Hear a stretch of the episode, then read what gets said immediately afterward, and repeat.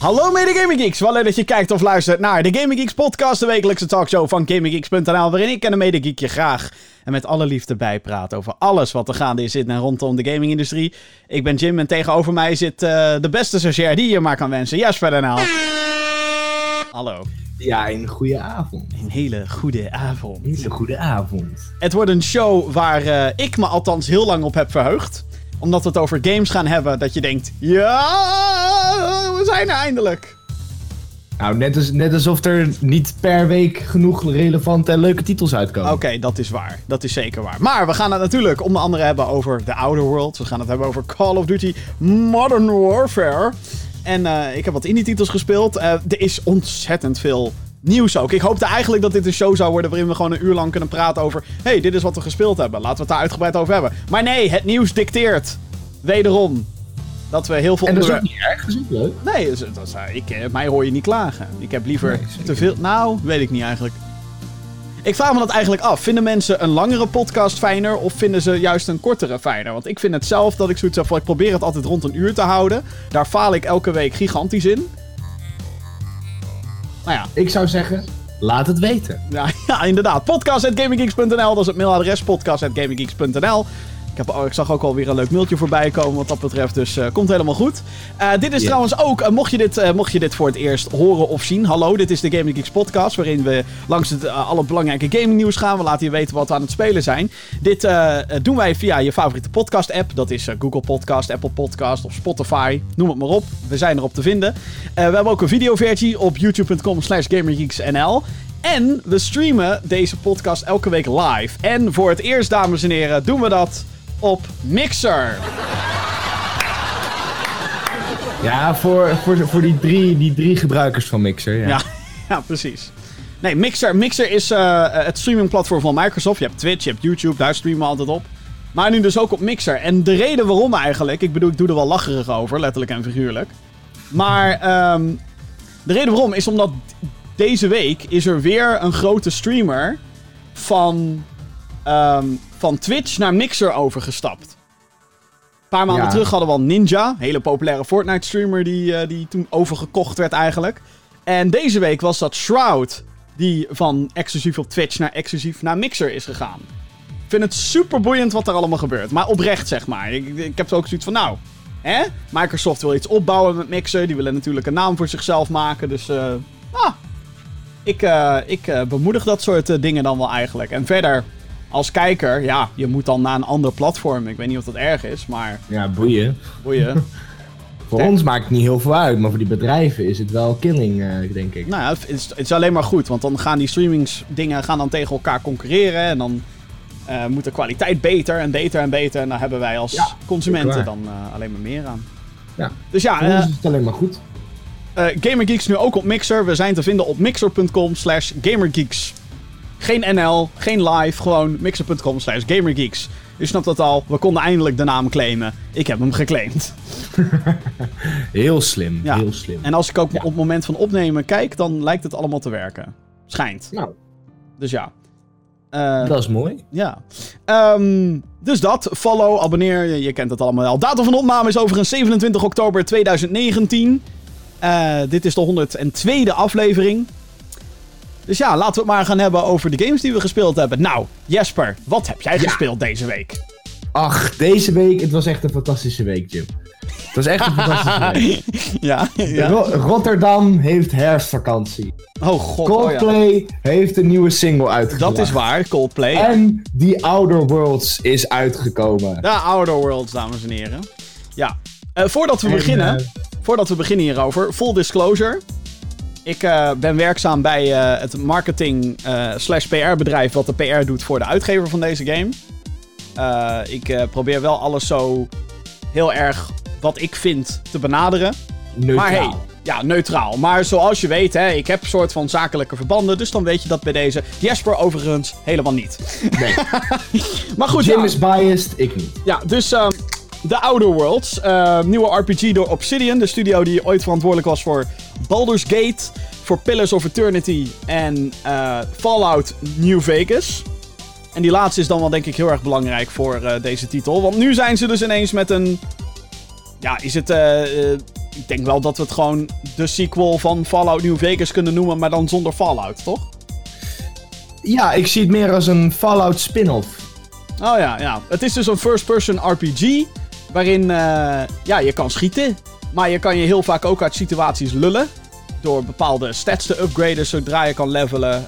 Um, je hebt sneaken. Je hebt een, uh, op zich een open wereld waar je door kan verkennen. En uh, ja, de Outer Worlds suggereert, suggereert het eigenlijk al. het vindt zich plaats op alien planeten. En dat brengt wel meteen een heel ander vibeje met zich mee. Je be begint als iemand die gestrand is of eigenlijk nog in hibernation zit op een schip. En dat schip dat wordt beheerd door een, uh, eigenlijk een groot commercieel gebeuren. Dat heet de Halcyon Colony. Althans, er zijn bedrijven die dat allemaal beheren. Die hebben alles in de macht daar. En ja, jij wordt uit je slaap gewekt. En vervolgens kan je eigenlijk een beetje zelf kiezen wat je wilt doen. Wil je de andere kolonisten bevrijden die nog in slaap zitten? Of denk je van fuck it, ik ga helemaal mee met deze illusie waar deze mensen in zitten? Uh, dat is eigenlijk een beetje de gist, de, de, de, de verkorte versie, de synopsis. Ja, dat klopt. Jesper, brandlos, wat vond je ervan? Ik vond het helemaal fucking fantastisch. Hoe ver ben je in de game? Dat is misschien wel uh, ik heb nu uh, zo'n vier uurtjes gespeeld. Okay. Ik heb... ik, ik ook, heb al... trouwens. Ja, maar het verschil tussen jou en mij is, jij hebt alleen maar sidequests zitten doen en ik heb daadwerkelijk het verhaal gespeeld. Oh, oké. Oh ja, ja. ja. Um, nee, ik heb dus het, uh, het verhaal gespeeld en um, tenminste daar heb ik me vooral op gefocust. Ik heb hier en daar wel wat sidequests gedaan. Um, maar ik heb voor, vooral de story uh, wilde ik daarmee verder. En ik moet zeggen, er zijn echt momenten geweest waarvan ik echt gewoon blij in mijn stoel zat omdat iets precies lukte. Precies alle puzzelstukjes in elkaar vielen op het moment dat ik dat wilde. Uh, ik, ik had een situatie en ik, had, ik zal niet te veel erover vertellen, maar ik had twee partijen. En uh, ik, ik was heel erg aan het twijfelen met wie ik nou moest siden. Want uh, in de Outer Worlds is het zo dat je eigenlijk je eigen verhaal kan creëren. Je kan ehm, door met verschillende facties interacties aan te gaan. Um, kun je ze zowel bevrienden als dus vijanden met ze worden. En dat creëert een soort van je eigen verhaal. Ja. Ik had dus twee partijen die echt lijnrecht tegenover elkaar stonden. En ik speelde daar een beetje als een soort freelancer, speelde ik daartussen. En uh, doordat ik zo goed aan het lullen was en eigenlijk precies de juiste keuzes had gemaakt, waar ik dat misschien aan, uh, aan de eerste, in, aan voorhand niet dacht, zeg maar. Want ik maakte dus een keuze. En toen dacht ik, ah fuck, ik had het eigenlijk anders moeten doen. Maar omdat ik me daar nog uit wist te lullen, had ik uiteindelijk het, het perfecte scenario wat ik wilde hebben. En dat was echt. Dat moment met euforie was zo perfect. Echt gewoon. Ik kan het niet beschrijven. Ja, het is uh, als je nu denkt, hé, hey, dat klinkt als Fallout. Nou, inderdaad. ja. Het is gewoon. Uh, ik heb ook vier uurtjes gespeeld, wat je al zei. Ik, uh, ik, ik zit nog in het eerste hoofdgebied, zit ik nog. Want je kan van allerlei willekeurige. Laat ik het zo zeggen, de game wilt eigenlijk dat je voelt dat elk object die je tegenkomt, of elk hoekje die je afgaat, of elk iemand die je spreekt, zou potentieel een quest voor je kunnen hebben. En inderdaad, ja, en, op, op, op, op hand van wat je daarvoor al hebt gedaan of niet, kan dat ook weer een andere uitkomst hebben. Ja, en wat ik ook ervaarde is dat wat jij zegt, elk hoekje en gaatje. Ook als jij gewoon een huisje inloopt ergens of zo. Uh, daarin lopen, dat levert je eigenlijk altijd wat op. Dus je wordt heel erg beloond voor uh, exploreren uh, in deze game, ontdekken. Ja, ja, zeker. Ja. Ja, nee, het, is, het, het, heeft alle elementen die eigenlijk Fallout 3, New Vegas en 4 enigszins goed maakten. Um, ik vind wel dat echt de wereld, de Outer World, huh, um, ziet er echt wel prachtig uit. Het zijn niet de. de, de hè, het is niet de benchmark voor de nieuwste graphics of zo. Maar nee, damn, de, de kleuren spatten er vanaf, joh. En die hele worldbuilding. Het is echt uh, dat ik denk, nou. Oh, hij draait op PC ook super goed. Ja, op PC is hij echt, uh, echt heerlijk. Uh, hij is verkrijgbaar op de Epic Game Store trouwens. Of via Xbox Game Pass, waar heel veel mensen nu ermee in aanraking komen. Ja, daar, daar, daar speel ik hem via. Ja, ja. ik vind echt, uh, en ook vooral de, de vergelijking wordt natuurlijk heel veel gemaakt met Fallout. En ehm, voor mij in ieder geval, wat, wat ik met Fallout had, is... En ik heb er nooit echt mijn vinger op kunnen, op kunnen leggen, maar Fallout was voor mij altijd iets te houterig. Niet qua verhaal, maar qua gameplay. En als je dit speelt, dit speelt zoveel fijner dan Fallout, vind ik. En ik kan niet precies mijn vinger erop leggen waar dat nou aan ligt. Ja, Fallout, had, eh, Fallout was echt gewoon meer een RPG dan een shooter. En wat heel ironisch was aan Fallout 4, voor mij persoonlijk, is dat dat het schieten eigenlijk veel beter maakte. Het uh, bestuurde zo waar als een soort uh, shooter. als je nu Fallout 3 gaat opstarten, dan denk je echt, wat de fuck zijn dit voor shooting controls? Maar daar merk je dat je door de RPG-elementen ook de combat heel goed kan aanpakken. Met dat VATS en zo. En dat hele ja. kunnen targeten. En dat, dat hebben ze in Fallout 4 hebben ze het schieten veel beter gemaakt. Maar gingen de RPG-elementen juist heel erg naar beneden. En ik heb het idee dat ze hier wel echt dat goed weten te balanceren op de een of andere manier. Althans, dat idee heb ik wel. Dat ik denk, oh ja, hier, hier, hier, dit, dit klopt wel qua balans en hoe het voelt en hoe heftig de guns zijn. En ja. um, je hebt ook abilities en, en, en je kan bijvoorbeeld uh, uh, de tijd, want ik noemde al VATS, dat was in Fallout, of is in Fallout, een soort targeting systeem. Dan gaat de wereld gaat uh, stilstaan en dan kan je een bodypart kiezen. De Outer Worlds heeft ook zoiets. Maar dat heet hier time dilation. En wat hier gebeurt is dat alles in slow-mo gaat. Dus echt een slow-motion effect. En dat je tijdens die slow-mo tijd ook bepaalde delen van vijanden moet schieten. Maar dat gaat dan niet automatisch, zoals een Fallout. Maar je moet echt richten en schieten. Dus als je dan bijvoorbeeld ja, nee. een guy door zijn kop schiet, dan wordt hij blinded bijvoorbeeld. Kan hij even niks zien. Ja, ik vind het veel... Ik vind dit, zeg maar zoals het in de Outer Worlds is. Dus gewoon echt dat je vanuit je first person um, dan de tijd vertraagt. Vind ik honderd keer fijner dan... Um, dan de vets in Fallout. Want wat ik in Fallout zag, is dat je dus letterlijk gewoon op een paar bodyparts klikt en je drukt op een knopje en je character schiet vanzelf. Je hoeft er eigenlijk weinig aan te doen. En hier heb je dat, moet je daadwerkelijk nog aimen en ook zelf de, de, de trigger overhalen. En het, het, werkt, het voelt voor mij gewoon heel, heel veel fijner aan dan in Fallout. Ja, nou, ik, ik ben. Ik, ja, het is heel lastig, vind ik. Want Fallout New Vegas en Fallout 3 zijn inmiddels best oud. Fallout 3 is 2009, geloof ik. Dus dat is gewoon 10 jaar geleden. En, en Fallout New Vegas uit mijn hoofd 2011 of zo.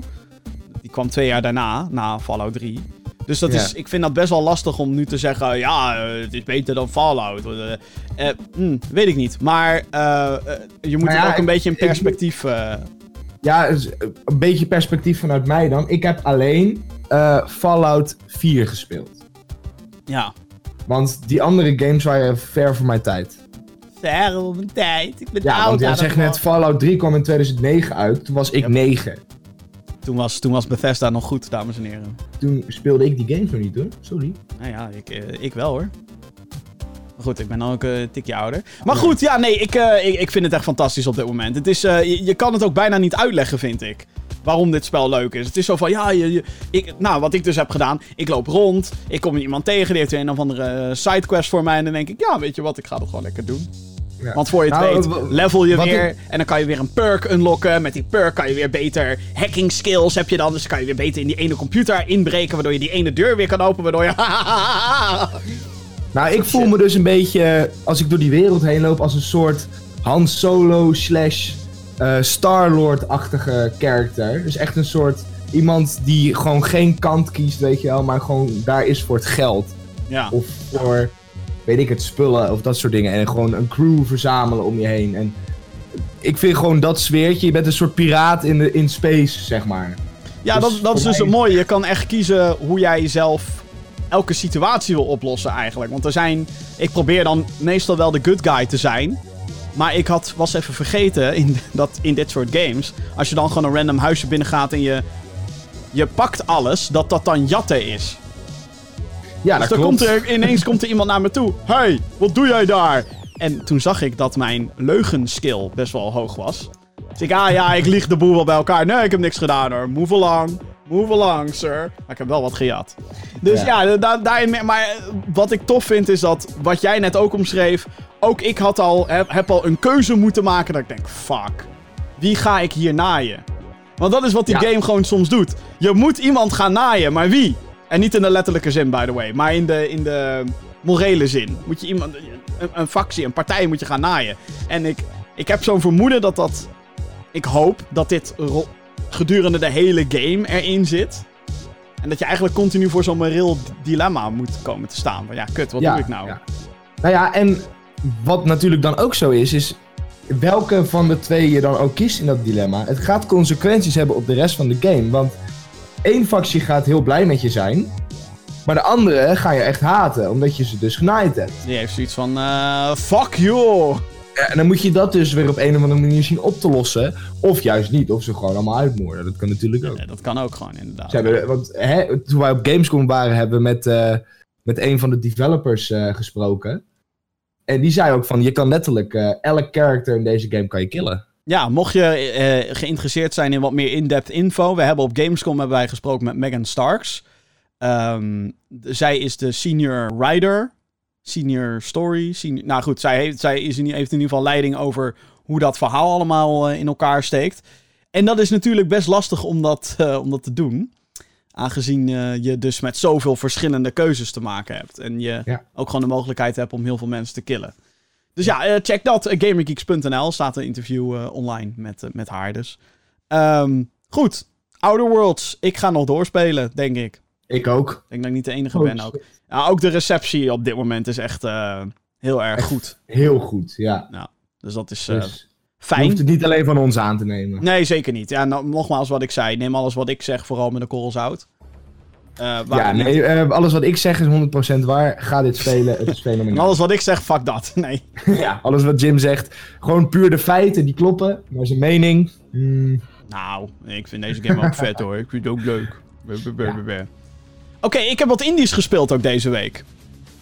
Moet ik ook Nou. even over hebben. Nou, zo. Dit is Jeppie's pakje aan hoor, dames en heren. de, de indies zijn echt mijn ding, ja. Kom maar op. Nou, laat ik je even voorstellen aan een game genaamd Valfaris. V-A-L-F-A-R-I-S. Dit heb ik deze week opgepakt. Eh, nee, dit, de- deze game. Oh my god. Ja, weet je wat? Ik hou gewoon van indies, omdat ze soms net even iets anders kunnen bieden dan wat de AAA's bieden. En vaak zijn ze al korter, dus dan heb ik iets uitgespeeld en denk ik, oh jee, ik heb iets uitgespeeld. Anyway, Valfaris. Dit is een game die is gemaakt door Andrew Gilmore. Hij is een guy die heeft, eh, een paar jaar geleden heeft hij een game op de markt gebracht die heet Slain. En ehm, wat wel grappig was aan dat project, is dat dat project was eerst, werd dat door iedereen afgezeken. Toen heeft hij nog iets van een jaar heeft hij eraan doorontwikkeld. Heeft hij allerlei dingen gefixt. Vervolgens kreeg hij, eh, nou ja, heel veel complimenten erop. Succesvol spelletje. En nu heeft hij dus een nieuwe game gemaakt. Deze dus, Valfaris. En wat het is, het is een 2D actiegame. Maar dan op een hele aparte manier ouderwets. En wat ik bedoel met ouderwets in dit geval is dat deze game fucking bruut is en moeilijk. Vooral dat moeilijke. Eh, je speelt als een of andere space guy. Hij komt op een alien planeet. Hij moet iets uitschakelen.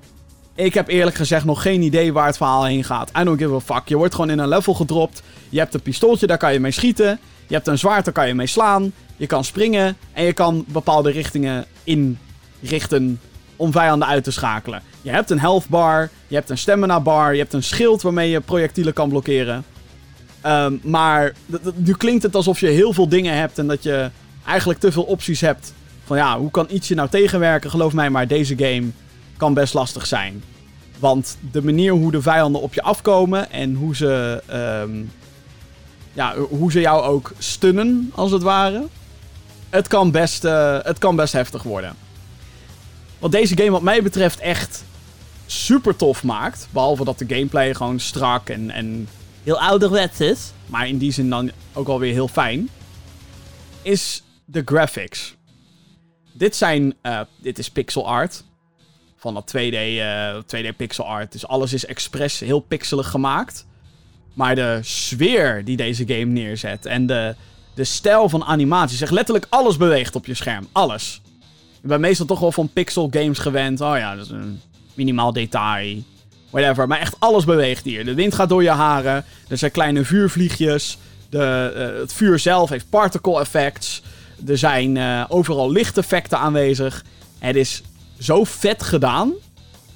En dat dan met pixels. Weet je wel? Ik vind dat ja, zo... ik, ik zit nou naar de gameplay te kijken en inderdaad, wat jij zegt, echt alles beweegt. En als je, dat, als je daar niet op let, dan zie je het misschien niet. Maar als je dan erop gaat letten, dan zie je echt van, holy shit. En het heeft een soort eh, metal sfeer heeft het bij zich. Het is alsof je Doom pakt. Zeg maar, dat hele brute en dat hele metal. Ja, Doom, harde gitaren, weet je dat? Mhm. Nou ja, nou misschien... ehm, al- als, als Metallica een game had gemaakt, dan was dit het misschien wel geworden. En dan is Metallica misschien inmiddels iets te commercieel. Iron Maiden. I- Als Iron Maiden, ja, misschien dat. Moet je ook mee opletten, want anders gaan ze je rechtszaak aanspannen. Maar eh, ja, nee. eh, eh, ja. Vraag aan een metal fan wat zij in een game zouden willen hebben. En ik denk dat dit eruit komt. Laat ik het zo zeggen. En dan in de hele positieve zin. Want ik ben zelf niet heel erg van de metal muziek. Maar holy shit, wat, wat is dit vet. dit is gewoon echt heel erg bruut. Dus ehm, mocht je van metal houden, mocht je van ouderwetse games houden. Of gewoon best lastige, uit, nou, uitdagende 2D gameplay, eh, check Valfaris. Want dat is echt, eh, wat mij betreft, een aanradertje. Ik had, eh, ik had hier wel echt zoiets bij van... eh, Ja. En Nou, als ik, vind je... er wel, eh, ik vind het er wel grappig uitzien, maar ja, dit zijn gewoon niet mijn type games, sorry. Nee, ja, je moet er inderdaad wel een beetje van houden natuurlijk. Maar eh, oké. Eh, ga ik naar een andere indie-titel. En daarna gaan we het hebben over die andere hele grote game. Don't worry. We, ko- we, komen, we komen overal bij, dames en We heren. komen er, we komen er. Dus we Rain. Rain of Reflections is de volgende. En dit is een game die is gemaakt door een Zweeds team. Klein Zweeds teampje, volgens mij minder dan 10 man, 8 man of zoiets. En die hebben een game gemaakt die heel veel genres bij elkaar probeert te, te proppen. En dat is, is, soms is dat eh, reden voor paniek. Op andere momenten kan het wel tof zijn. Het is een, een soort eh, in een cyberpunk setting. Niet al te hyped worden. Keanu Reeves zit hier niet in. Maar Hè, wat jammer. ja, jammer hè. Ik weet het. Ja, je kan, je kan niet altijd alles hebben. Maar Rain of Reflections. Je speelt als eh, ja, een vrouw. En die... die, die eh, ja, het is een dystopian wereld. En eh, geen enkele van de kinderen worden natuurlijk meer geboren. Je snapt het wel. Dat hele standaard verhaal. Maar er is één kind. Die natuurlijk is geboren. Die moet beschermd worden. Ten alle kosten. Bla bla bla. Dus je speelt als een vrouw. Zij is de dochter van de minister van cybersecurity. Bla bla bla. En ehm, op het moment dat die game begint, stuurt jouw moeder eigenlijk gewoon een squad. Van wij moeten jou evacueren uit die stad of zo. Want het is een corrupte teringzooi. Oké, maar dat wil jij niet, want jij wil iets doen wat tegen die overheid is. Dus eh, vrijwel meteen krijg je een soort Detroit Become Human-achtige setting krijg je voor je. Waarin je objecten kan bekijken en examinen. En je hebt keuzes in gesprekken. En dat schijnt allemaal effect te hebben op wat er later in de game gaat gebeuren. Maar op het moment dat er dan een encounter is, of daadwerkelijk gameplay. Eh, en dat klinkt nu heel denigrerend naar Detroit Become Human, bedenk ik me net. Nou, daar hebben ze een soort van minigame of eh, eh, quicktime events. Dat heb ik hier nog niet gezien. Wat je hier wel krijgt, zijn een XCOM-achtig veld krijg je vervolgens. Dus dat is turn-based strategy. Jouw personage, personages, die zijn een soort pionnen op, op een schaakveld. En om de beurt mag je dus lopen en iets doen. Ehm, en wat ik hier tof aan vond, is dat je... In de meeste van dit soort games is het gewoon... Oké, je moet dus om de beurt naar cover lopen en dan schieten. En dan weer naar cover lopen en dan weer schieten. Op het moment, eh, op, op moment waar ik ben in de game... is er nog helemaal geen sprake geweest van dat je moet schieten. Het is een soort stealth turn-based game. Waarbij je eigenlijk moet proberen om de soldaten en, en al die gekke cybermensen... eh, om die te vermijden. En ondertussen moet je dan wel computers hacken om bijvoorbeeld een deur te openen... zodat je uit het level kan gaan. Je hebt een soort cloak, dus je, kan, je hebt de kans om tijdens bepaalde beurten onzichtbaar weg te lopen. Maar dan moet je wel ervoor zorgen dat er cover in de buurt is, waardoor die gasten je niet meteen zien.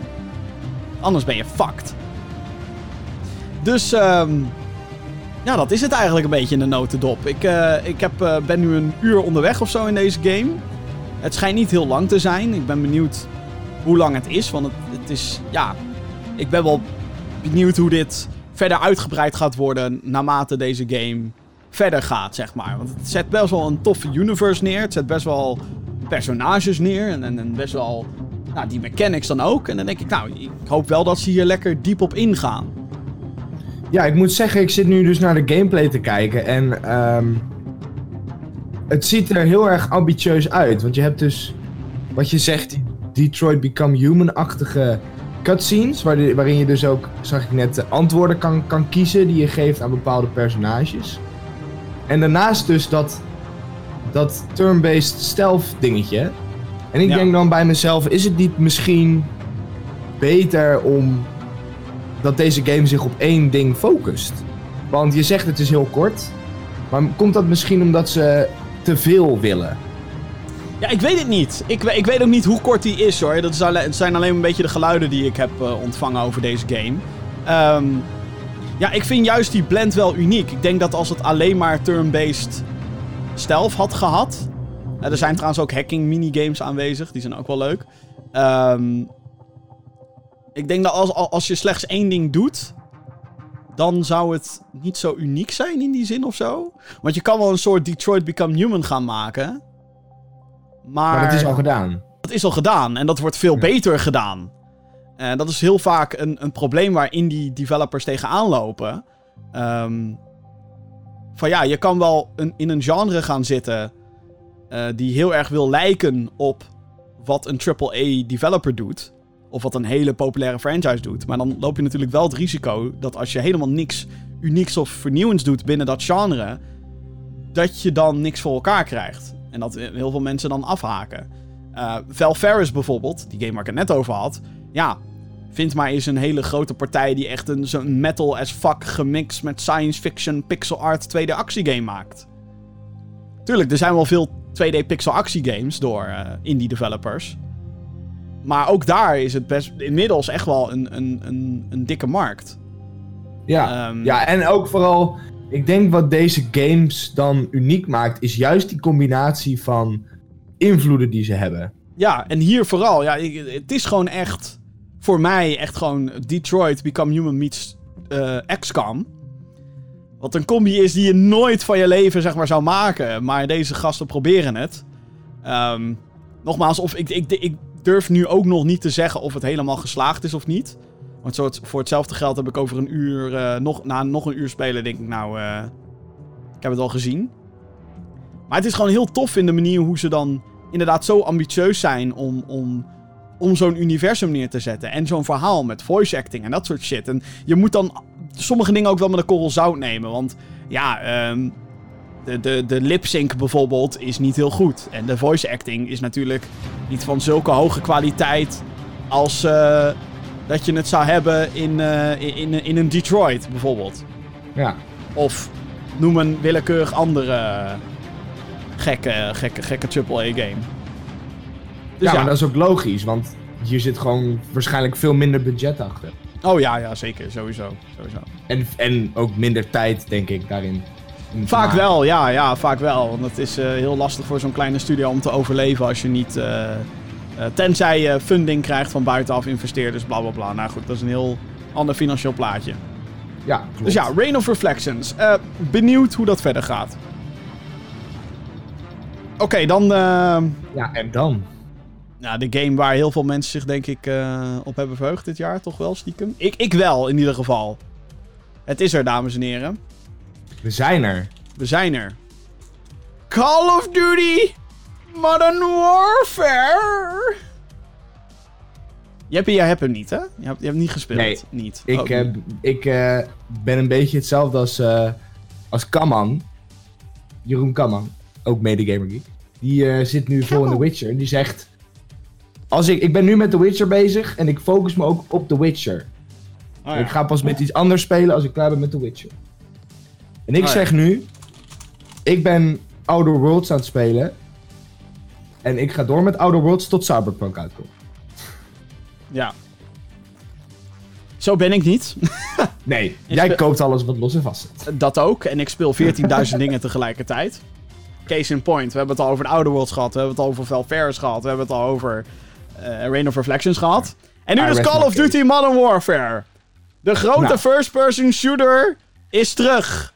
Voor het zestiende deel op rij. Ja, dit is deel fucking 16. Jezus. Dat is Elk jaar. normaal? Ja, het is ook niet normaal. Dat is niet normaal, dat is echt erg. Het is echt, het is echt erg. Nee, maar... eh, kleine resume. Toen Call of Duty Modern Warfare werd aangekondigd... Toen dacht ik, oké, het is officieel. Activision en iedereen is creatief bankrupt. Jullie hebben geen idee meer wat jullie moeten doen met deze fucking franchise. Fuck it. We gaan Modern Warfare wel, weer doen, weet je wel? Fuck it. Eh, Modern Warfare was de populairste trilogie uit dat hele Call of Duty gebeuren. We doen het gewoon nog een keer. Het is dus een reboot van de... Geen remake. Het is niet dat het letterlijk de eerste Modern Warfare namaakt. We hebben overigens twee jaar geleden nog een remaster gehad van Call of Duty 4 Modern Warfare. Maar dit is dus een, een, ja, een reboot, een reimagining. Een, hoe moet je het zeggen? Gewoon een, nieuwe Modern Warfare. Maar dan, ja, we willen eigenlijk gewoon een één personage uit het eerste deel terugbrengen. En dat is Captain Price. En we willen, willen weer van die naam gebruik kunnen maken. Dus hier, Modern Warfare. In eerste instantie was ik, was ik dus fucking sceptisch. Ook omdat Activision was Black Ops 4 keihard aan het verneuken. Met battle passes, met lootboxes, met nog meer bullshit microtransacties, met wapens die je enkel in lootboxes kon krijgen. Oh ja, nou was ook nog een 50 euro motherfucking season pass. Ik dacht, fuck, fuck dit. Fuck, fuck- this shit, mate. Doei. Maar toen kwamen er beelden van Modern Warfare. Toen dacht ik, oké. Daarna hebben Jeppie en ik de 2v2 gunfight mode gespeeld op Gamescom van Modern Warfare. Toen dacht ik, fuck. ze, gaan Oké. me, ze gaan me pakken hiermee. Toen kwam de open beta. Toen dacht ik, oké. Ehm, dagtijd. Dag geld. En nu? En nu? Nou, nu is hij uit. 60 euro later. Eh, eh, ja, nee, dat niet. In alle eerlijkheid, ik heb een recensiecode mogen ontvangen van Activision. Dankjewel. Wat zijn ze Ah, weer? Activision. Ah, dankjewel, Activision. Ah. Maar eh, deze game is zo fucking goed, dames en heren. Holy fucking shit. Call of Duty is back, dames en heren. Het is gewoon fucking terug. Het is gewoon weer in volle glorie aanwezig. Dit is de Call of Duty. Ik heb nooit de fucking Call of Duty hype gesnapt. Elk, elk jaar heb ik geprobeerd om erin te komen. Elk jaar zat ik daar. Oké, Jim, je gaat er gewoon voor zitten. Je gaat niet altijd boos worden op dit fucking game. En je gaat gewoon spelen. Twee jaar geleden dacht ik bij World War II. Dacht ik, oh nou, is wel aardig. Maar iedereen vond het kut. Dus dacht ik, oké, kennelijk vind ik kut games leuk of zo. Nou, Black Ops 4 vond ik dan weer pure shite. Dacht ik, wat zijn jullie in godsnaam aan het doen? Maar dat, wa- dat was toen niet per se rondom de gameplay, toch? Dat was meer alles wat eromheen hing. Ook, ja, nee, maar ik vond ook de. eh, zeker als ik nu Modern. De, de, de, deze game is vet. De, de gameplay van Modern Warfare vergelijk met Black Ops 4. In Black Ops 4 deden er gewoon anderhalve clip over om iemand neer te leggen. En dat is in Modern Warfare alles behalve het geval.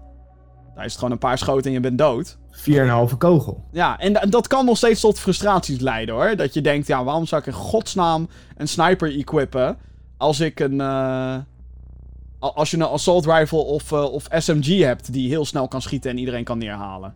Maar goed, heb je met een sniper dan weer het voordeel dat je eh, van een afstand natuurlijk kan knallen.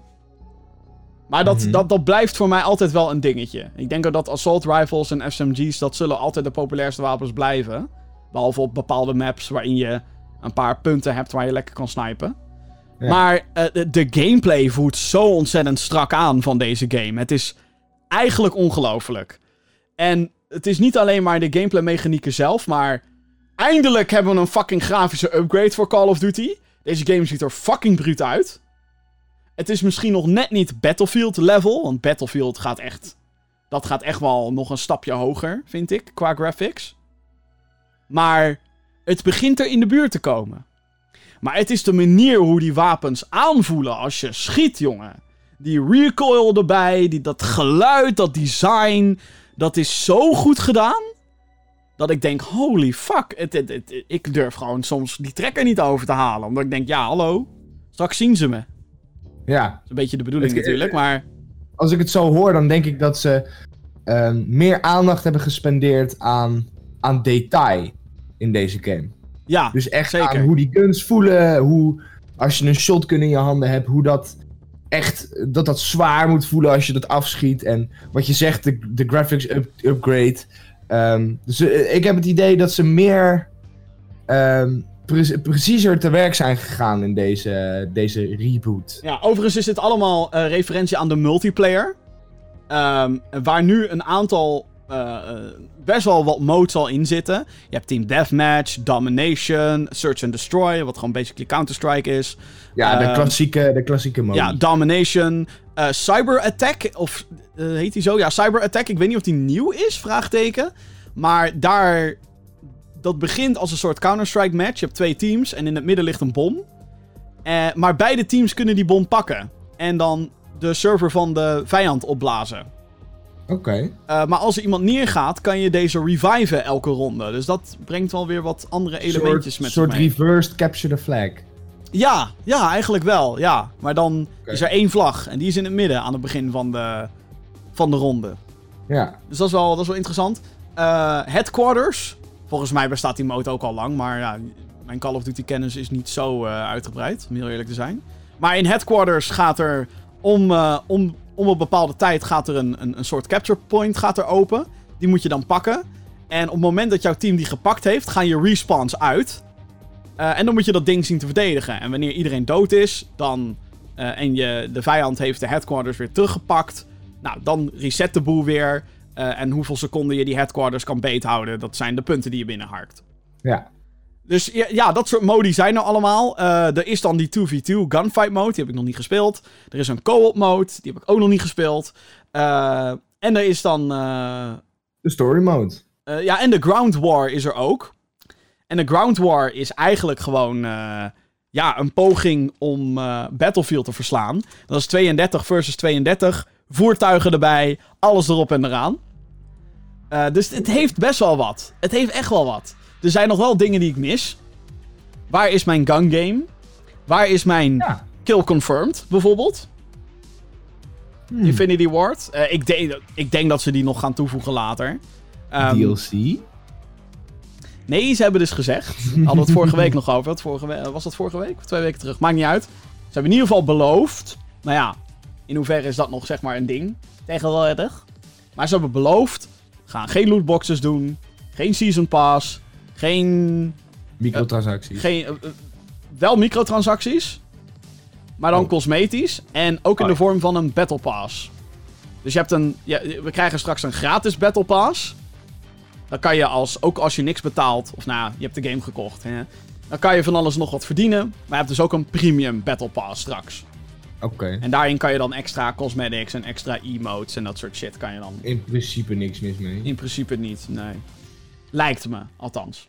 We moeten, we moeten het allemaal nog een beetje afwachten. Dit is waar Ja. iedereen sceptisch is. En terecht. Want kijk wat ze met fucking Black Ops 4 hebben gedaan. Zometeen hebben we nieuws over Fallout 7. Die shit. Daar hebben ze ook, zeg maar, beloftes eh, verbroken. Maar op dit moment de multiplayer. Ik ben bijna lovend. Bijna. Want er zijn wel een paar maps aanwezig dat ik denk... God non de wat de fuck hebben jullie zitten doen? Maar echt, er zitten een paar maps in. Er is eentje bijvoorbeeld die is fucking huge. Ehm, en het is dan een hele warzone met een grote moskee in het midden. En dan denk je, oké, het ziet er vet uit. Maar dan ga je in Team Deathmatch ga je daar rondhangen. En dan denk je, waar de fuck is iedereen? Het is veel te groot voor 10 versus 10 is het volgens mij. In Team Deathmatch. Het is gewoon Ja. totaal niet geschikt. Het is echt een kutmap. Eh vanmiddag had ik ook een andere map. eh, dat was dan Domination. En mijn team werd in een soort hoekje gedouwd. Maar dat was dan ook zeg maar echt zo'n hoekje. Waardoor je niet nog een andere richting in kon. Je, je kon maar één kant op. Dus dat werd een soort spawn-kill festijn werd dat op den duur. What the fuck. Dus dat was wel dat ik dacht... Daar is dan toch ook niet over nagedacht? eh, misschien moeten jullie even kijken of sommige maps wel of niet daadwerkelijk geschikt zijn voor bepaalde modi. Want dat Ja. is niet altijd het geval. En dat merk je hier ook. Ze hebben gewoon alle modes gepakt, of alle maps gepakt. Hier, alle modes zijn hierin. Klaar. En tuurlijk, er zal wel nagedacht zijn over de domination punten en, en dat soort dingen. Maar eh, bij sommige maps merk je gewoon dat dat echt niet werkt. Misschien moeten ze dan de spawn points gewoon eh, veranderen. Eh, kan. Maar ja, bij Team Deathmatch is dat dus ook lastig. Want daar wisselen de spawnpoints natuurlijk continu. Ja, dat is ook alweer zo, ja. Dus ja, het is een, eh, wat dat betreft zijn er een beetje hit-of-miss situaties.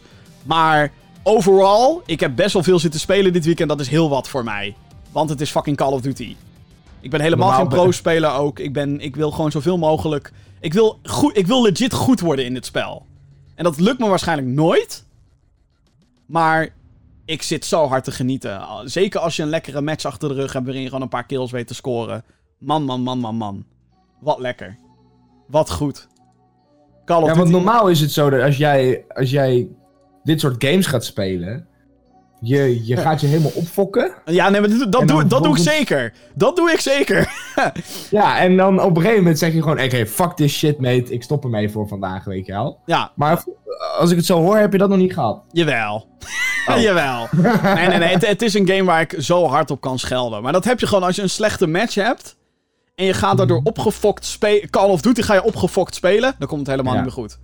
Dan komt het echt niet meer goed. Terwijl als je in die focus bent. En je hebt dan even een killstreak. Dan voel je je goed. En dan ga je nog gefocuster kijken. Hoeveel kills kan ik er nog bij halen? Ik heb ook echt matches gehad. eh, ik had vanmiddag nog een match van 25-5 of zo. Toen voerde ik me de koning, jongen. Ik voerde me de koning.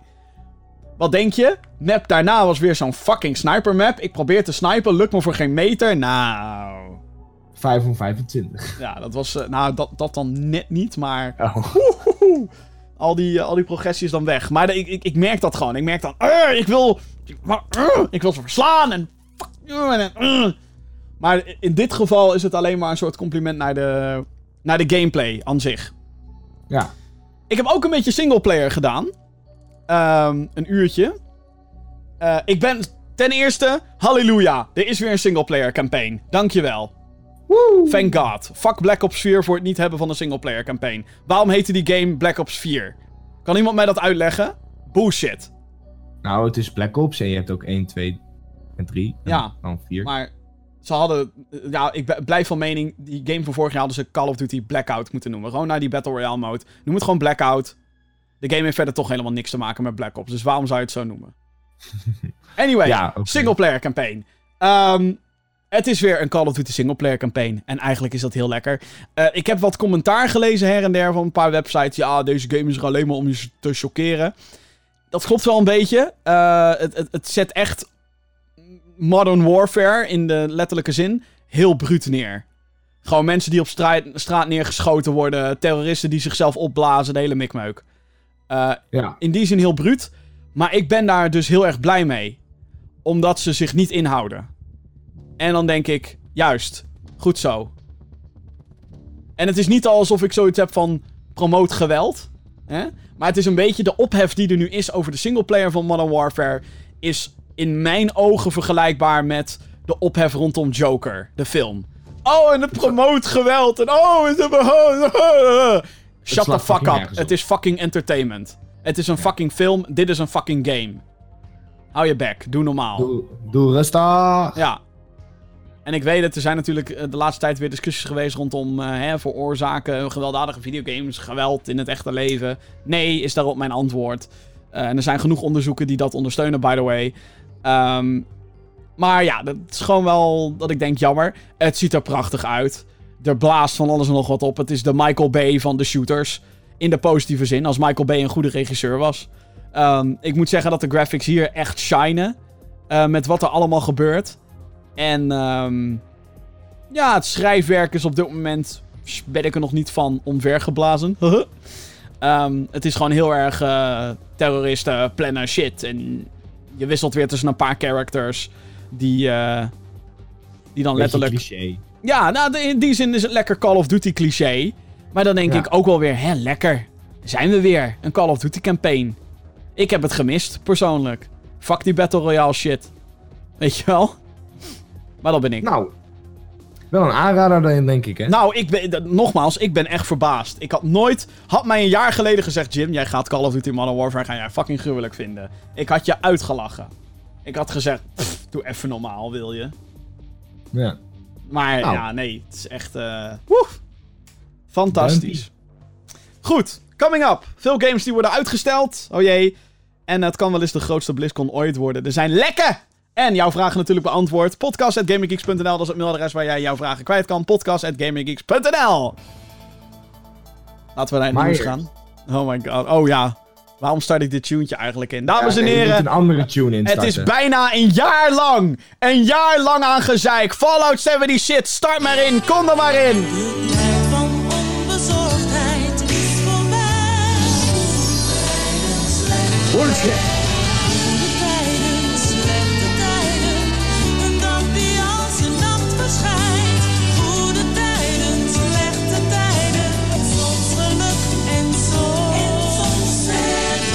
Drama.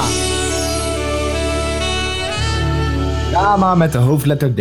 Het is weer zover. Er is weer nieuws omtrent Fallout 70 shit, dames en heren. De, de soap die maar niet ophoudt. De meme that keeps on meming. Het is er weer.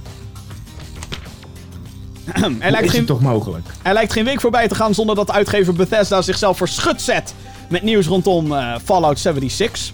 Korte recap. Vorig jaar verscheen de online game gebaseerd op de ooit geprezen RPG-serie. Er is nu een betere, het heet The Outer Worlds. Eh, de game zat, eh, of zit, nog steeds vol met bugs. Fallout 76 dan. Eh, gekke gameplaykeuzes en een peperdure microtransactiewinkel. Vervolgens kwamen de controversies naar boven over merchandise die niet was wat Bethesda en derde partijen adverteerden. De uitgever lekte informatie van gebruikers en wist de serverstabiliteit niet te fixen van de game. Vorige week kwam er het nieuws dat de gratis Wastelanders uitbreiding wordt uitgesteld naar volgend jaar. Deze update eh, moet NPC's gaan toevoegen in de game. Een kenmerkend aspect uit eerdere Fallout games die misten in 76, want het was kut. Daarnaast werd duidelijk gemaakt dat de microtransacties ook gameplay gaan beïnvloeden. Iets wat sommige items die je enkel kan kopen met echt geld eigenlijk al deden. Dit is een gebroken belofte omdat de CEO van Bethesda eerder nog zei dat alle microtransacties enkel gaan om het uiterlijk, cosmetic Fucking leugenaars. Alsof dat al niet erg genoeg was, kondigde de uitgever deze week de premium abonnementsdienst. Oh my god. Fallout First aan. ik kan maar, oh my god, ik kan niet door, Jeppy. Met deze dienst. Je moet je voor betalen, by the way. Dat is even, dat is even de clue van dit verhaal. Met deze dienst krijg je toegang tot een exclusieve outfit en emotes Wauw! krijg je een aantal functies die het grinden minder maakt. Wauw! 1650 punten om te spenderen in de microtransactieshop per maand. Leem. Nou, ik hoopte hier dat je... Wauw! Wauw! Oh my god! Take me away. En, en, en, als laatste. En dames en heren, de mogelijkheid om in een privé match te zitten. Private worlds, private servers. Een fucking functie die al gevraagd wordt sinds het fucking begin. Sinds dat die tyfus game uitkomt. Is nu betaald. Revolutionair! Een aantal Holy arme, shit, Bethesda. een aantal arme Game zielen... of the fucking year. Een aantal arme zielen die zo dom zijn geweest Fallout First aan te schaffen, kwamen al snel in de problemen. Want zo bleken items te verdwijnen bij het gebruik van sommige functies. En blijken de privé-servers helemaal niet zo privé te zijn. Omdat ze gebaseerd zijn op sessies waar andere spelers al zijn geweest. Fallout First kost 100 euro per jaar. Of 13 euro per maand. Ter context, Xbox Game Pass kost 10 euro per maand. De Outer Worlds is daar nu op. Hop, hop, hop. En PlayStation Now kost 60 euro per jaar. Disney Plus, Netflix, I don't give a fuck. Het is Nintendo allemaal... Online. Nintendo Online is 20 euro per jaar.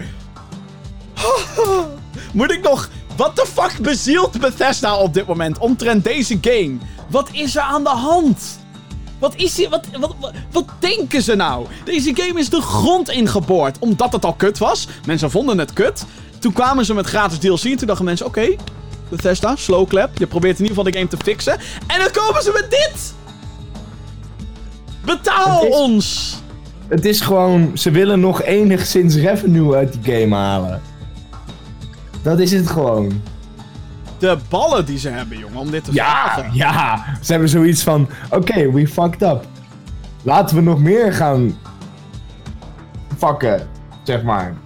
Maar, Maar, maar, het boeit, maar het boeit echt, ze niet meer, geloof echt ik. alles aan dit aspect is pijnlijk. Het feit dat, het al, dat ze het in hun hoofd halen is zeg maar al heel pijnlijk. Omdat de game natuurlijk nog steeds een broken fucking piece of shit is. Ehm, dat je 16,50 euro per maand aan, aan lootbox bullshit krijgt. Terwijl heel veel items net iets duurder zijn dan die 1650. Fuck Ja, you, Bethesda. 1800 geloof ik. Ja, fuck you Bethesda. En dat ze dan allemaal gameplay features en, en gameplay beïnvloedbare dingen in, in deze membership gaan droppen. Het is toch ongelooflijk? Ja, nee, ik, eh, we- we- ik, zou, ik zou gewoon willen dat er gewoon een CEO of een belangrijk iemand binnen Bethesda gewoon is die even gewoon uitlegt waarom ze dit doen. Maar dat gaat niet gebeuren. Maar dat zou ik heel Nou- fijn vinden. Als we daar nou toch eens achter zouden kunnen Wat komen. dus echt super erg is, is dat Bethesda dit dus verkoopt. Hier, hier. A premium membership that offers something players have been asking for since before launch. Dus wat zij dus hier eigenlijk zeggen, hey, jij wilt iets als speler? Oh mooi, dan ben je er dus ook bereid om er geld voor neer te leggen. Fuck you, man! Fuck you! Nee, maar. Ja, nee, het, gewoon het enige wat je spelers willen, is dat je die fucking game fixt. Het is echt ongelooflijk. Het is echt, echt ongelooflijk. Oké, nou, Ja? ik weet gewoon niet meer wat ik erover moet zeggen. Nee, het is gewoon schandalig. Ik- Ik snap Dat is niet... het enige woord wat ik ervoor heb. Het is dus ook wel grappig, want er zijn nu dus ook diehard Fallout 76 spelers. Ja, ze bestaan. Die zelfs nu zoiets hebben van... Fuck dit. Fuck this shit. Fuck you Bethesda. Gewoon... Elke stap die ze zetten maakt mensen alleen nog maar meer pissig. Het is echt... Maar ik heb... Het is echt nog nooit... In de geschiedenis van gaming is het nog nooit gebeurd dat we een jaar lang... We hebben het al een jaar lang over hoe kut Fallout 70 shit is. En, en de PR-rampen die Bethesda voor zichzelf veroorzaakt. Een ja. jaar zijn we al met het goede tijden, slechte tijden grapje bezig.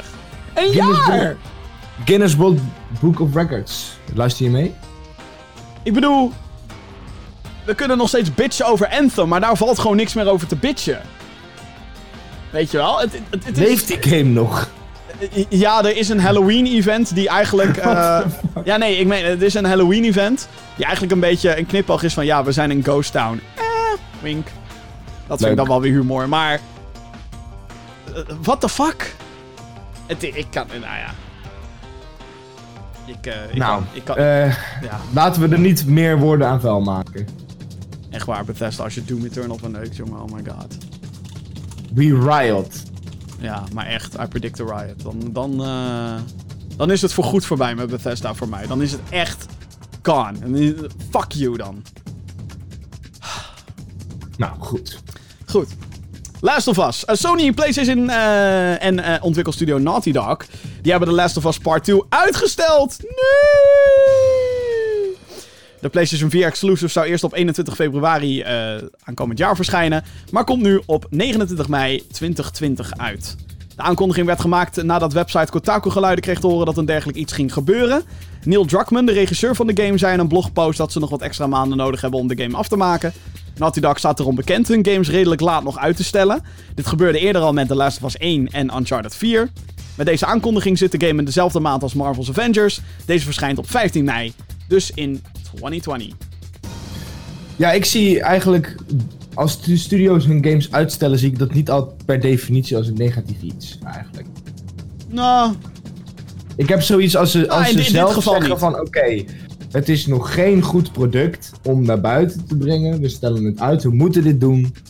Dan, dan vertrouw ik daar de developers in. Want als ze dat niet zouden vinden, dan zouden ze het gewoon op die 21 februari releasen. En dan zou het een shit product zijn. Ja. Nou, dan heb ik nog een leuk nieuwtje voor je. Deze gaat namelijk over onze Franse vrienden. Ah, oui, oui. Oui, oui. At eh, Ubisoft. Daar komen we. Daar komen Hou je we. vast. De Franse uitgever Ubisoft heeft zijn laatste financiële rap- rapportage afgeleverd. Hieruit is gebleken dat Ghost Recon Breakpoint, zowel qua ontvangst als verkoopcijfers, flink is tegengevallen. Yves Goulimont, de CEO van het bedrijf, zei onder andere dat het lastig is om een vervolg te maken op een live service game die al jarenlang goed gaat. Breakpoint is namelijk het vervolg op Ghost Recon Wildlands, die in 2017 verscheen. Goulimont beweert ook dat de nieuwe gameplay-innovaties, welke, eh, waarvan ik eh, dus niet zou weten welke dat zijn, eh, flink zijn afgewezen door de spelers. Nergens wordt natuurlijk de vinger gewezen naar de absurde microtransacties die in de game zitten. Bijna alles valt namelijk te kopen met echt geld in Ghost Recon Breakpoint. Als reactie hierop heeft Ubisoft besloten drie grote titels die eerst gepland stonden voor het eerste kwartaal van 2020 uit te stellen. Van eh, twee van de drie hebben we amper wat gezien. Dus het lijkt me sterk dat dit de reden is, persoonlijk. Eh, het gaat hier om Rainbow Six Quarantine, de zombie co-op spin-off van de tactische shooter. En Gods and Monsters, een kleurrijke actie-RPG die wordt gemaakt door het team achter Assassin's Creed Odyssey. De vreemde uitstel is Watch Dogs Legion, die gepland stond voor de eerste week van maart 2020. En goed op weg, weg leek te zijn. We hebben hem gespeeld op Gamescom. Geruchten gaan nu dat dit is om de microtransactiesystemen om te gooien. Ja, je zou kunnen zeggen dat Ubisoft een beetje op hun breakpoint staat.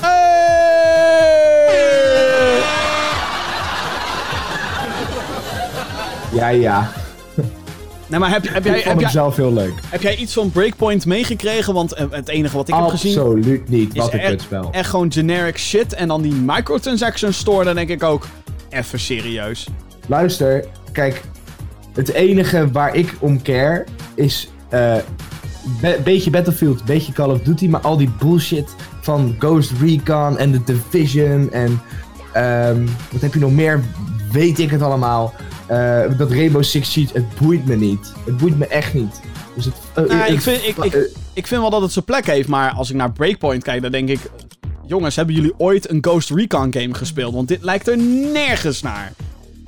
Gewoon helemaal nergens meer naar. De, AI dat- is fucking debiel. Het zit dus nogmaals vol met fucking microtransactions. Dus je kan zeg maar of grinden voor een gun, of je kan het kopen. Ik heb ook een goed Ja. idee. Koop anders deze fucking game gewoon niet. En dat vind ik het erge. Het is een soort fucking free-to-play systeem zit er in deze game, terwijl de game niet free-to-play is. Fuck Nee. af.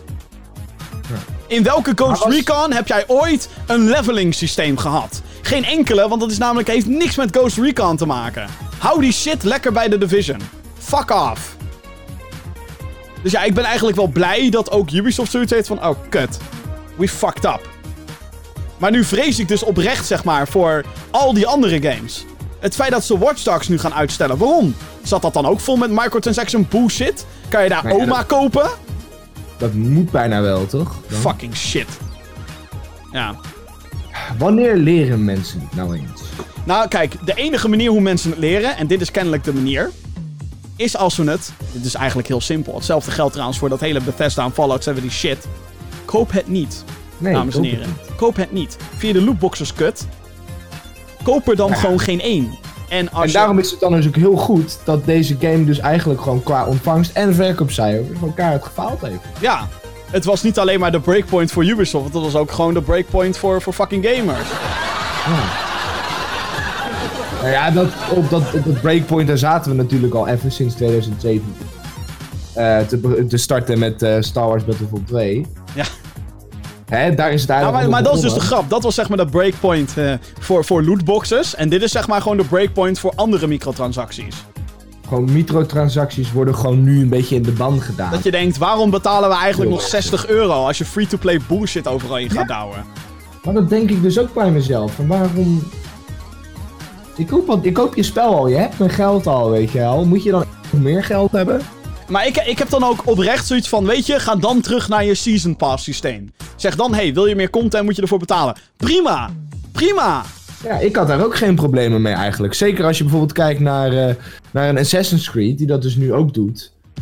Ik vind dat prima. Een, een extra Ja. storyline erbij, een paar leveltjes. Het probleem is natuurlijk wel is dat het, het Season Pass systeem werkt niet voor alle type games. Bijvoorbeeld, gaan we weer, Call of Duty. Ik had altijd een grafhekel aan die Season Pass. Want daarmee split je Ja. alleen maar je playerbase. Maar Ja. In een Ghost Recon denk ik, ja, kom op jongens. Waar de fuck... Kijk, weet je wat ik dan denk? Van, voor mij, als je dus even Call of Duty als voorbeeld neemt. Als ze een Season Pass implementeren in hun game. Waarom doe je het niet zo van, oké, als je, de, eh, als je hè, de DLC maps wil spelen, dan moet je dus een Season Pass betalen. En na, eh, na een half jaar of zo, dan worden ze free to play. Weet je wel? Dan kunnen ze voor de mensen die echt diehard zijn, die echt die maps willen hebben, dan kunnen ze hun geld binnenhalen. eh, de ontwikkelkosten terugdekken. En dan daarna worden ze free to play. Split je die, die playerbase niet.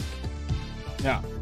Het- de oplossing is heel makkelijk eigenlijk. Tenminste, ik weet niet of dat Nou, kijk, de, oplossing is Maar- natuurlijk gewoon... geen microtransactie Hoe maken we companies minder greedy? Nou ja, Weet je wel, hoe... En dat, dat, is gewoon nu het hele ding. En wa- wat ik dus heel opvallend vind aan dit bericht... is wat ik al zei, dat Rainbow Six en Gods and Monsters worden uitgesteld. We hebben van beide games amper wat gezien, behalve één trailer. En je gaat me nu ineens vertellen dat door Breakpoint die shit wordt uitgesteld? Fuck off. Die shit wordt gewoon uitgesteld omdat ze nog niet klaar zijn. Denk ik. En als ze dan nu aan die microtransactie shit gaan tweaken van... Oh, misschien moeten we het niet zo erg maken. Dank je. Wordt gewaardeerd. ja.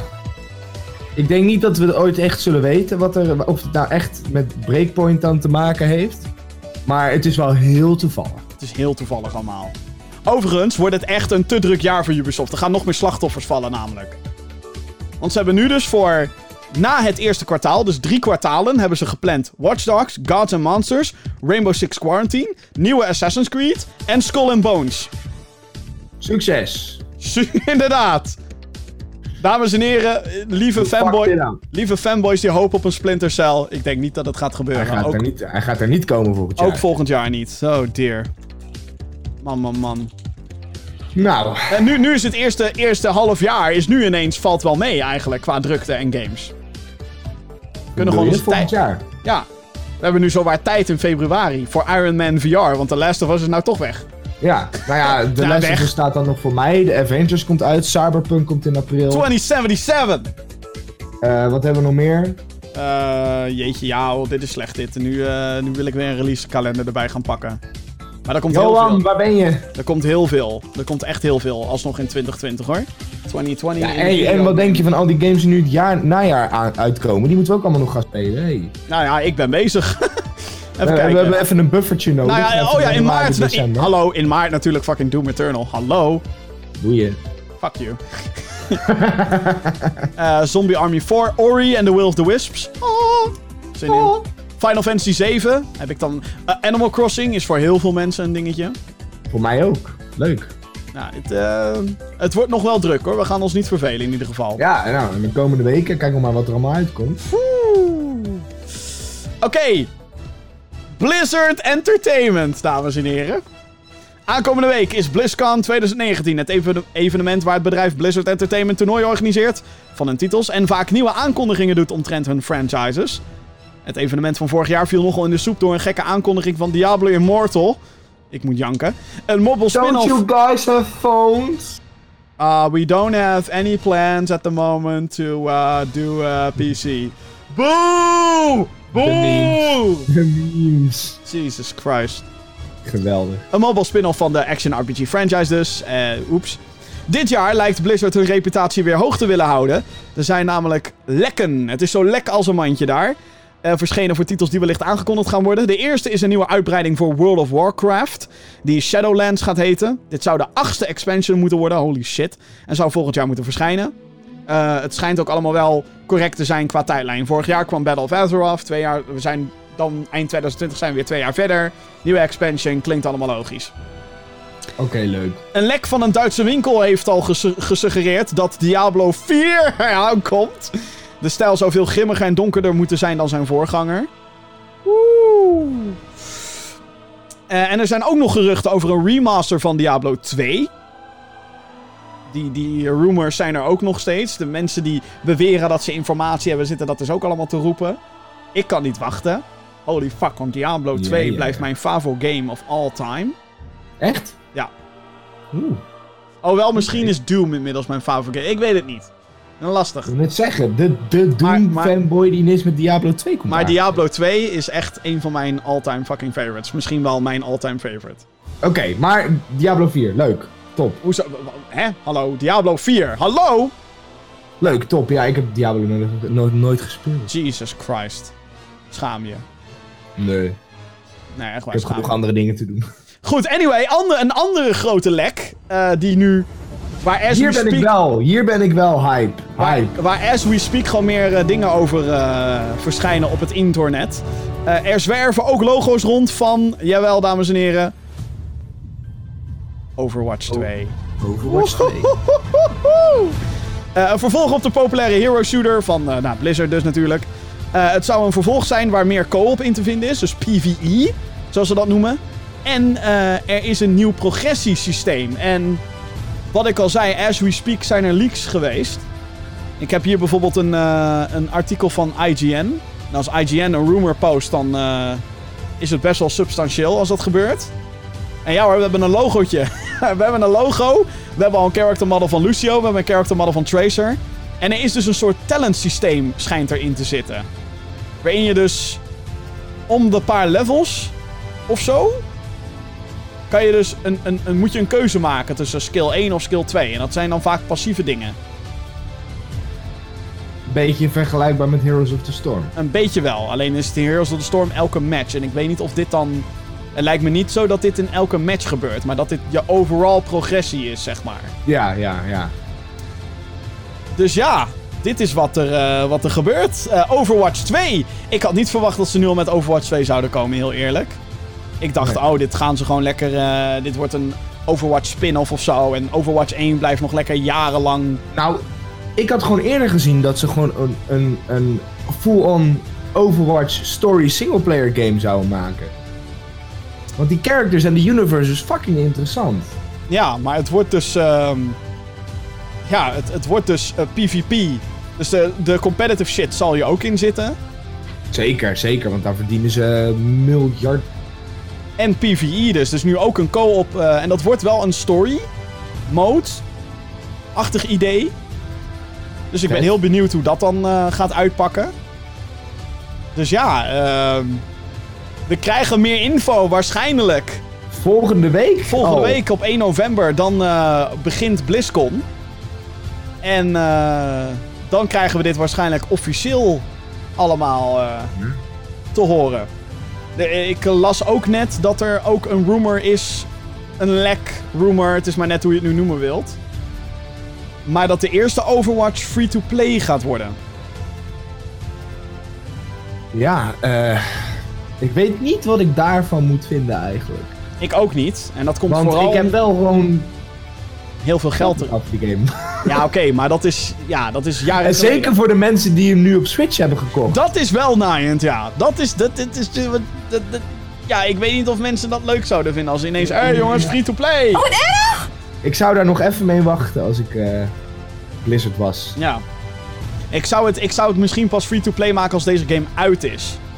Want Ja, ja, ja. op het moment dat Blizzard iets aankondigt, betekent namelijk niet dat het binnen nu en een paar maanden uitkomt. Dat is zelden zo. Dat is bijna Nee. nooit zo eigenlijk. Sterker nog, vorig jaar werd Warcraft 3 Reforged aangekondigd. Een eh, remake slash remaster van Warcraft 3. En we zijn een jaar verder en we, we weten nog eigenlijk helemaal niks. Nu nog. Eh, waarschijnlijk gaan we daar ook details over krijgen bij BlizzCon. Eh, release date, please. En dat dat, dat, dat dat ook echt is, weet je wel. Niet, niet dat we straks weer zitten met, oh, komt het nou echt of niet? Nee. En ja, we moeten natuurlijk ook al vragen, eh, of eh, afwachten hoe dat gaat zitten met die eh, protesten. Ja, met eh, anti-China. eh, Ja, want eh, dat is waar. Blizzard de afgelopen paar weken natuurlijk vooral mee in het nieuws is geweest. Die, al die, al die, ja, die Chinese tafereelen. Wat ze niet echt ten goede is gekomen qua marketing. Ik had ook al ergens weer een rumor gehoord of gelezen dat, ehm, dat ze ook de open Q&A's, die gaan ze afschaffen. Dus je kan niet zomaar meer in de rij staan en dan dingen roepen zoals... eh, is this een eh, out-of-season April Fool's joke? En dat soort shit. Eh, dat willen ze denk ik vermijden. Maar ik denk ook dat ze willen vermijden dat mensen natuurlijk ineens een masker op gaan zeggen. En dan Free Hong Kong. Ja, precies. Dus ja, het begint 1 november, geloof ik, hè, begint BlizzCon. Ja, Dus nog een weekje wachten. en dan weten we dus officieel, Een week. Officieel wat er nou allemaal gaande is. Ja. Ja, ik, ik, We gaan het zien. ja, ik, ik, ik, ik, ik- ah, man. Kijk, weet je, Blizzard, ook Blizzard is net zoals Bethesda. Het was ooit, zeg maar, oh, Blizzard, heilig Blizzard, oh, oh, heel Blizzard, holy shit, Blizzard. En nu, door, zeg maar, Tegenwoordig, tegenwoordig hebben we niet echt zo'n bedrijf meer, hè? jawel, CD Projekt Red. Ja, en, en, en Rockstar. En Rockstar ook. Nou, Rockstar, ah, daar moet je voorzichtig mee zijn, daar moet je voorzichtig mee Want Rockstar, Rockstar, Rockstar brengt wel goede games uit. wordt uitgegeven door Take-Two. Is ook een bedrijf Mhm. achter 2K. En ja, als je een beetje bericht hebt gelezen over die WWE-game van nee, afgelopen daar week. hebben we het liever niet over. Een nieuwslijst. Maar, nee, maar gewoon alleen Rockstar. Ja, maar ja, dat... eh. Ze Het brengen heeft- wel goede titels uit. Het heeft niet zo'n reputatie, denk ik. Niet zo'n... Ik weet het niet. CD Ik heb, daar, ik heb daar zelf een heel ander gevoel bij. Oh. Maar Oké, nou, CD Projekt Red ben ik het wel CD Projekt Red! Cyberpunk 2077. Verder zijn we helemaal geen fanboy. Totaal, we zijn ook niet biased omdat we een jasje hebben gekregen. Gamescom. Helemaal niet. Nee, helemaal niet. Nee, echt niet. Ik meen het. Nee. Echt niet. Goed, de mail. Podcast.gamergeeks.nl, dat is het mailadres waar jij eh, de hele week 24-7, 24-77, wat hè?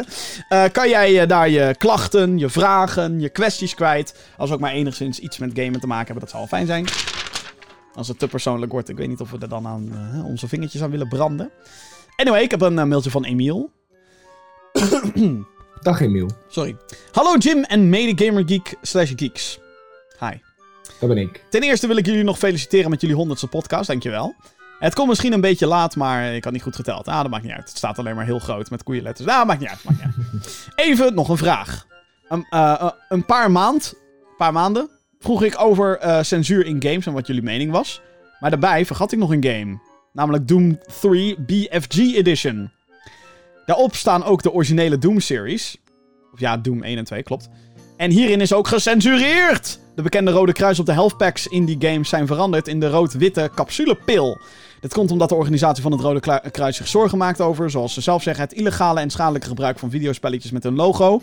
Dit doen we denken aan de bekende beschuldigingen naar de gewelddadige videogames als er ergens weer een schietpartij is. Of zijn het twee verschillende dingen? Wat is jullie mening? Groetjes van Emiel. Het klopt inderdaad. Ik vind het altijd heel raar als ik nu een moderne poort van Doom speel en dat er dan eens een pilletje op die medkit staat. Dan denk ik, hè? Ja. Dat is weird. Eh, waar Ik vind, gewoon, eh, ik vind gewoon, ik kan er heel duidelijk over zijn. Censuur in games, in televisie, in films, op whatever, vind ik not done. Tenzij het te maken heeft met grafische beelden. Dus als je echt gewoon op het nieuws bijvoorbeeld iemand eh, zijn hersens ingeslagen ziet worden of zo, dan denk ik van oké. Maar ik vind gewoon dat je alles moet kunnen zeggen en alles moet kunnen laten zien in een entertainment product. Van wat ik van deze kwestie heb begrepen, is dat het Rode Kruis letterlijk het patent heeft op het Rode Kruis. Ah, flikker op. Ja, nee, ik meen het. Dus als zij serieus vinden van, hé, hey, een rood... Want het is, eh, op de Doom Medkits is het ook letterlijk een rood kruisje. Mhm. Eh, dus als zij vinden dat, dat, dat je dat niet mag gebruiken, dan mag dat niet. En we hebben het hier dan wel over de nieuwere uitgaves van Doom. Eh, dus dan wordt het inderdaad gecensureerd. Ja, hoe moet je het zeggen? Maar een blauw kruis is dan ineens weer... Dan is er niks aan de hand. Blijf. Ach man. Ach man. Maar ik vind het... Ik, in die zin, in deze zin vind ik... Ik vind het wel raar dat het is gebeurd. Want, wat ik al zei, ik zit met een heel scheef oog. Ook die switchport van Doom. Dus ik toch weer even van... Hè? Hè? Maar dat is het minste van de problemen van de Switch-versie van Doom. Maar... Het is toch een beetje gek. Maar het is niet zo alsof het, alsof het geweld is teruggeschroefd of zo. Nee. Alsof je ineens met een, met een waterpistooltje schiet in plaats van met een echte shotgun. Dus in die zin... in die zin stoor ik me er niet heel erg aan. Wat ik nu voor de derde keer zeg, het blijft wel raar om te zien ineens. Ja. Nou ja, wat je wel bijvoorbeeld ziet in, eh, in Duitsland. Duitsland! Dat dus, dat dus in Wolfenstein Wolfenstein! de, de, de hakenkruisen. Die worden, daar niet, die worden daar niet getoond. Nee, nee, nee, nee. Dat wordt daar flink gecensureerd, ja. Dat willen ze Ja. niet. Dat willen ze daar niet hebben. Dat is gewoon, die zitten gewoon nog in een ontkenningsfase, denk ik. Nee, nee. ehm, voor iemand die eh, best wel veel met Duitsers gesproken heeft, eh, weet ik dat dat sowieso niet het geval is.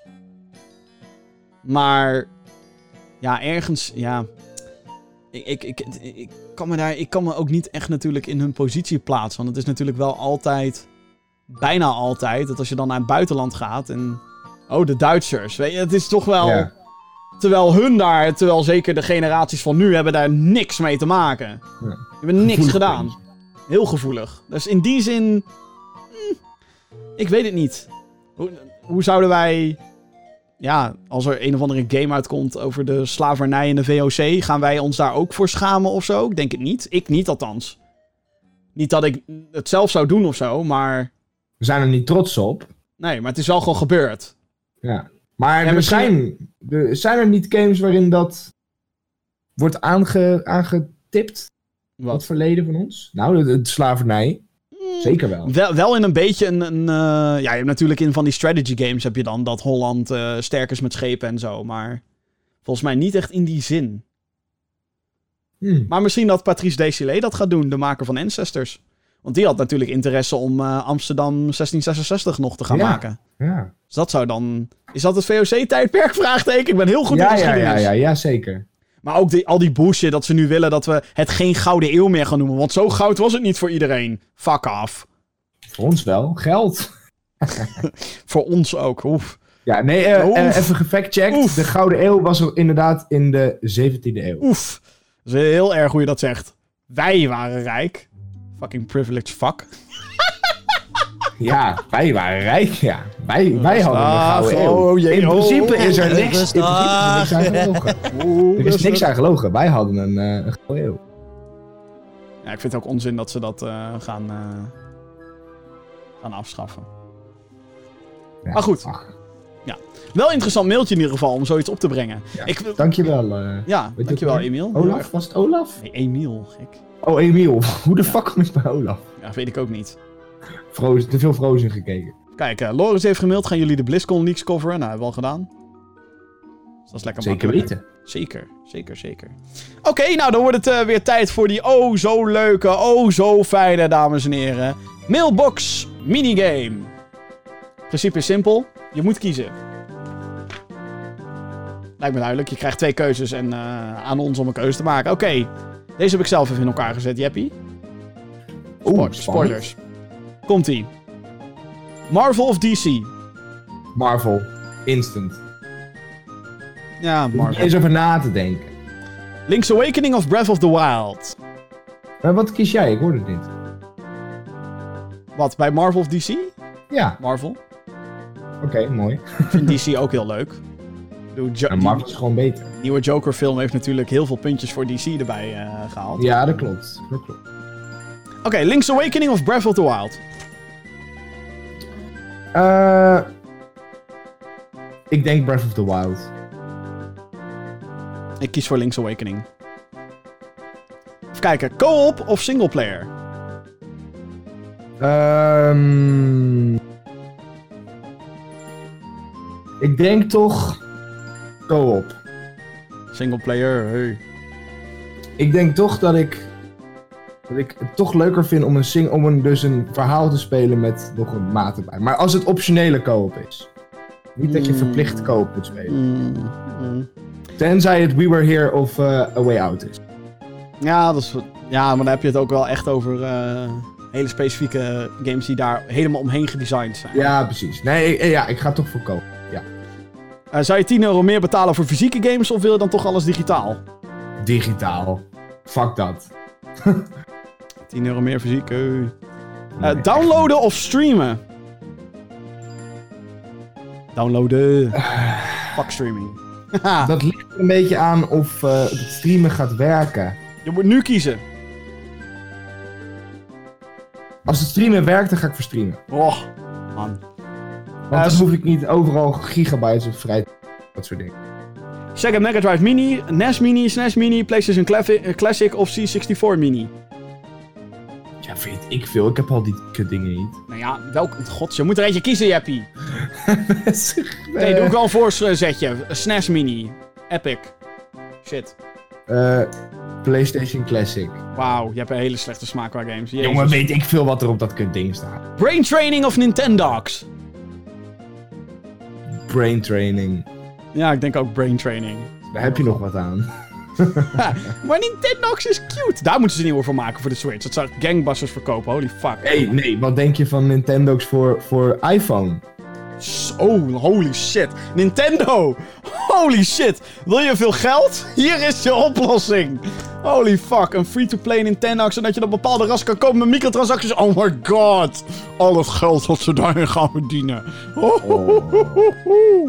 Oh, we hebben een heel slecht idee zojuist de wereld ingeholpen. Eh, eh, sorry, PlayStation Now of Xbox Game Pass? Ja, voor jou is het makkelijk kiezen, denk ik. Het is überhaupt makkelijk kiezen, want Xbox Game Pass heeft gewoon veel meer te bieden. Is dat zo? ik vind, nou ja, meer interessantere titels. Voor mij in ieder geval. Ik vind PlayStation Want nou... de, games die, de games van PlayStation die ik wil spelen staan Zoals? God of War, Staat erop. Spider-Man. Ja, maar niet op de PC-versie. Zijn dat verschillende versies? Ja, zeker. PlayStation Now? Is dat Tenminste, gewoon... de, de nieuwe God of War, hè? Ja, ja, nee, die staat er nu staat er wel op. Nee, de nieuwe staat er nu ook op. Op PlayStation Now. Serieus? Ja. Ik ga even factchecken. Jongen, jij bent toch ook een dag op DreamHack geweest? Of, eh, Ja? Ah, er stond eh, heel groot, zo'n grote banner. eh, PlayStation. eh, Ja, ja, ja, ja. ah, ah. PlayStation Now voor PC. Ik ga het gelijk even factchecken. Duurt lang. ik, zie hier, ik zie hier wel Doom. 2016. Maar heus verschillen die dingen van elkaar? Ja. Echt waar? Want op, ehm, bij de Xbox Game Pass verschilt het ook van elkaar. Ik dacht dat het gewoon allemaal één, eh één systeem Waarom? was. PlayStation Now, PC list. Ga ervoor. Juist. Oh ja, ga ervoor. Je, volgens mij zijn dat gewoon dezelfde, dezelfde... Red Dead Redemption, what? De eerste, denk ik dan, ja. Uncharted 4. Ja, dat is toch gewoon dezelfde bibliotheek? Of ben ik nou helemaal gek? Goed, volgende. Nou, maakt niet uit. Dreamhack- niemand dat factchecken, jongens? DreamHack of Comic Con? Hmm. DreamHack. Is voor mij dan, hè. Ja, ik ben nog nooit op Comic Con geweest, dus voor mij gaat het gewoon een Dreamhack. Terug naar de jaren 90 of de jaren 80? Eh jaren 80, want toen was Queen nog actief. Voor mij ook. Niet zozeer voor Queen, ook voor Queen, maar ook Michael Jackson. En Ja, Back to the Future in de bioscoop kunnen zien toen dat nieuw was. Holy fuck. en Star Wars in de bioscoop, hallo. Oh ja, Return of the Jedi. En Empire Strikes Back. Zeker. Zo. En als je nou terug gaat naar de jaren 80, maak je de jaren 90 ook mee. Zeker, ja, dat is waar. dat is waar, ja. Dat is waar. Maar ja, als je moet kiezen tussen de twee, Jaren 80. ja, 80. Top. 80.